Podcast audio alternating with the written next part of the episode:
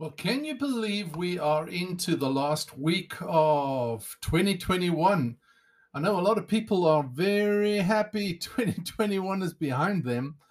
And, uh, but you know, 2022 is just another year on the calendar. It depends on the actions and the decisions, it depends on what you do um, in the midst of the next year? What are you know? What are you embarking on in the new year? So this morning, my thought was as I started um, this Monday, I saw a article where took, this guy was advertising, you know, get out and build God's kingdom, and I thought, you know, this is not a concept really building God's kingdom, because when I read what Jesus presented in the Gospels, I read that the kingdom of heaven is a very well established place. It's where God lives, you understand? It's it's where the king rules from. Its government is very secure. The justice system is operating with absolute uh, equality and with uh, with precision, with justness.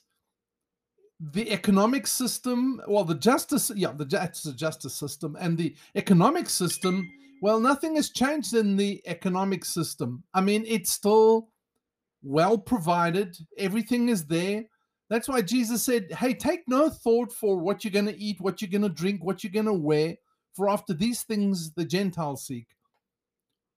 He said, But seek first the kingdom of God and his righteousness, and all these things shall be added unto you. We don't have to take thought, anxious thought, saying, What are we going to eat? What are we going to drink? What are we going to wear? How, how are we going to live? How are we going to survive? We live by an economic system that functions, it's got no inflation, it functions absolutely perfectly. There's no lack in that kingdom. The Lord is my shepherd, therefore I do not lack. When we understand his ownership, we don't lack. That's the economic system of the kingdom of heaven. Its social system for its citizens is still working perfectly. They are the relationships are still fine. The the benefits are great. The Health benefits are great. The power of God is still healing people. The power of God is still there to increase your life and your capacity, your ability, because He satisfies our desires with good things so that our youth is renewed like the eagles, Psalm 103 says. So I want to encourage you that the kingdom of heaven hasn't changed. We are not building God's kingdom. The King of glory rules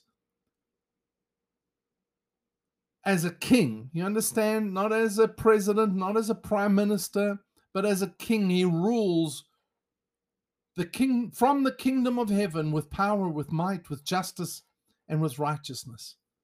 And we have this beautiful privilege of being ambassadors of this perfect kingdom.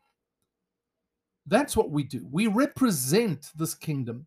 We bring its atmosphere and its influence into every sphere of our world. And that's why Jesus came. Jesus came to restore us to our place of dominion and rulership and authority. He came to restore us in relationship to God to, to make us new creatures in Christ so that the Holy Spirit again can come and dwell in us as temples of the Holy Ghost. we are the temple, we are the church. And so the Holy Spirit can again come and dwell in us so that through his power, we can be fruitful, we can multiply, and we can replenish the earth with the kingdom of God. We can bring that influence of the kingdom of heaven into every sphere of our world. And that's why Jesus said, when you pray, pray that may your kingdom come and your will be done on earth as it is in heaven. And that's what we're supposed to do. We're not trying to build something.